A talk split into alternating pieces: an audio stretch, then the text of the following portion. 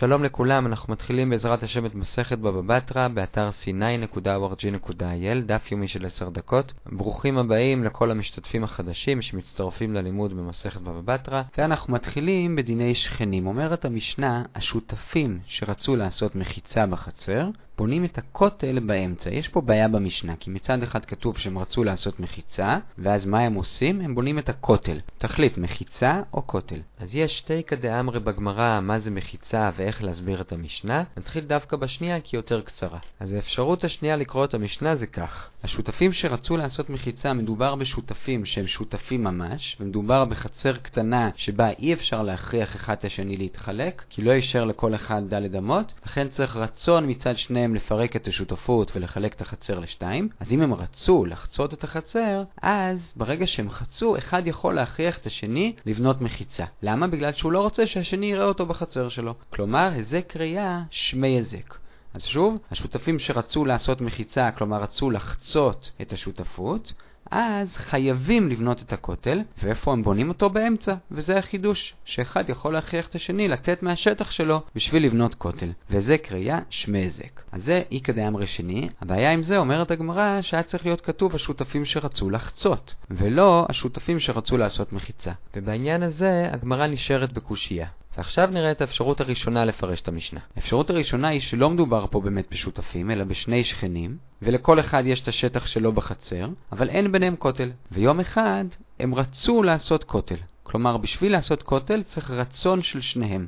אף אחד לא יכול להכריח את השני, כלומר, היזק ראייה לאו שמי היזק. אני לא יכול להכריח אותך לעשות כותל בגלל שאני לא רוצה שתראה אותי. אם אני לא רוצה שתראה אותי, אני אבנה בשטח שלי כותל. ואז, לפי זה אומרת המשנה ככה, השותפים שרצו לעשות מחיצה, כלומר כותל, אז אומרת המשנה, בונים את הכותל באמצע. על הפירוש הזה הגמרא שואלת כמה שאלות. השאלה הראשונה זה קודם כל שאלה לשונית, כמו ששאלנו על הפירוש השני. למה המשנה אומרת, השותפים שרצו לעשות מחיצה, בונים את הכותל? למה השינוי הזה? שיכתבו השותפים שרצו לעשות מחיצה, בונים אותה, את המחיצה.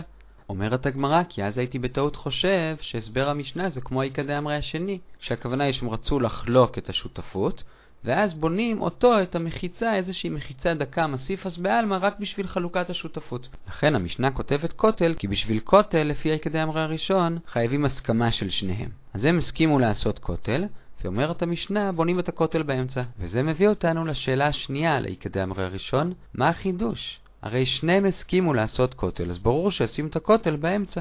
מסבירה הגמרא, כי אחד יכול לטעון לשני, אני הסכמתי שאתה תעשה כותל, שאתה עכשיו חוסם לי פה את הנוף ואת האוויר, אבל לא הסכמתי שזה יהיה על חשבון השטח שלי. אומרת המשנה לא. ברגע שהסכמתם לכותל, הכוונה היא שאתם צריכים לבנות את הכותל באמצע, ולפי איך שבונים באותו מקום, לפי מנהג המדינה, אם בונים בגביל, בגזית, האם זה שישה טפחים, חמישה טפחים, ארבעה טפחים, שלושה טפחים וכולי, הכל כמנהג המדינה. אז עד כאן שני הסברים של הגמרא. נסכם אותם בקצרה שוב, לפי הפירוש השני, הרצון שלהם היה לחלק את השותפות, אחר כך אחד מהם יכול להכריח את השני לבנות כותל כי היזק קריאה שמי היזק. לפי הפירוש הראשון, לא מדובר בשותפים אלא בשכנים, והרצון שלהם הוא על עצם בניית הכותל, כי היזק קריאה לאו שמי היזק. עכשיו נחזור טיפה אחורה בגמרא, מה המקור לשתי אפשרויות לפרש את המילה מחיצה? אז מקור לומר שהכוונה מחיצה זה לחלוק, האי כדאמרי השני, זה ותהי מחיצת העדה, שם ברור שאין שום קשר לכותל, אלא פשוט חצי חצי. והמקור לומר שמחיצה זה ממש ממש כותל זה ממשנה שמדברת על כלאיים,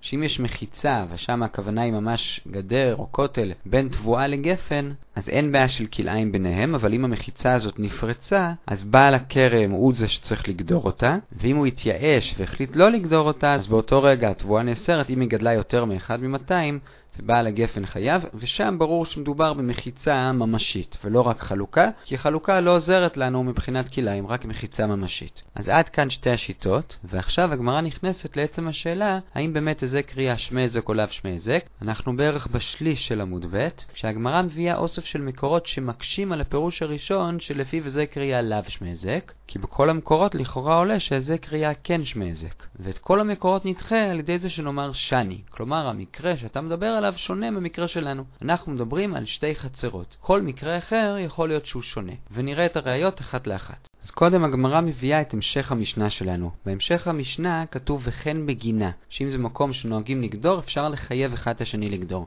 אז כאן ברור שמדובר שצד אחד מחייב את הצד השני לגדור, כלומר זה קריאה שמי הזק. אומרת הגמרא, שם דובר על גינה, ובגינה באמת לפי כולם זה קריאה שמי הזק. כי יש עין הרע. אם אדם אחר רואה כמה אני מגדל בגינה שלי, וזה שכתוב במשנה וכן בגינה, שמשמע שגם הרישה מדברת על איזה קריאה, מסבירה הגמרא, זה לא. הווכן רק בא להגיד שכמו שברישה בונים לפי מנהג המדינה, גביל, גזית וכולי, אז גם בגינה אני יכול להכריח אותו לבנות לפי מנהג המדינה. ראיה הבאה אנחנו ממש באמצע העמוד, כותל חצר שנפל מחייבים אותו לבנות, הדלת אמות. אז הנה עוד פעם רואים שצד אחד יכול לחייב את הצד השני לבנות, וזה לא תלוי ברצון.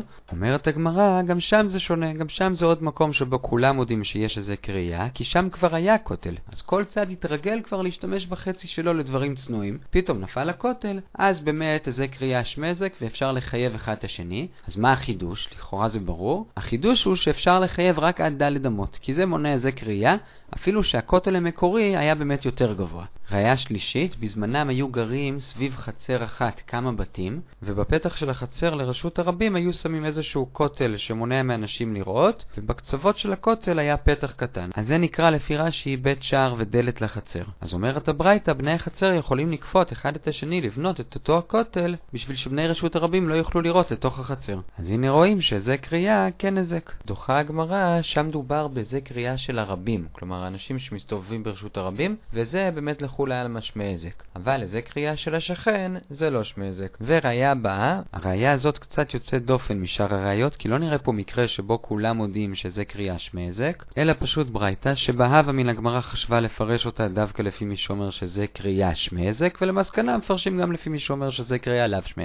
אז הברייתא אומרת שלא חולקים את החצר עד שיהיה ד' אמות לזה וד' אמות לזה, כלומר חצר קטנה אתה לא יכול להכריח את השני לחלק, והגמרא מניחה בהווה אמינא שכשאתה מחלק, אתה מחלק בכותל, כי זה קריאה שמזק. דוחה הגמרא, לא, הכוונה היא פשוט לחלק, ולא בשביל למנוע איזה קריאה. וראיה אחרונה מברייתא, אנחנו 11 שורות מתחתית עמוד ב', אם אדם בונה כותל ליד החלונות של השכן, אומרת הברייתא, קודם כל הוא צריך להרחיק את זה מהקיר של השכן ד' אמות, בשביל שזה לא יעשה לו צל על הבית, ומבחינת הגובה, אסור שהוא יהיה באותו גובה כמו החלונות של השכן, אלא הוא צריך להיות או נמוך ב-400 או גבוה ב-400, בשביל שאדם שעומד על הכותל לא יוכל להציץ לתוך הבית של השכן. אז הנה רואים שזה קריאה שמי הזק. אומרת הגמרא נכון, אבל שם דובר בבית. אנחנו מדברים על חצר בבית, כולם יודעים ששמי הזק. ועכשיו ראייה נוספת, אבל הפעם לא מברייתא, אלא מדברי רב נחמן. רב נחמן אומר שאם יש חצר שהיא באותו גובה של גג של בית, אז בעל החצר כן יכול לכפות את בעל הגג, לעשות איתו גדר בשביל למנוע איזה קריאה.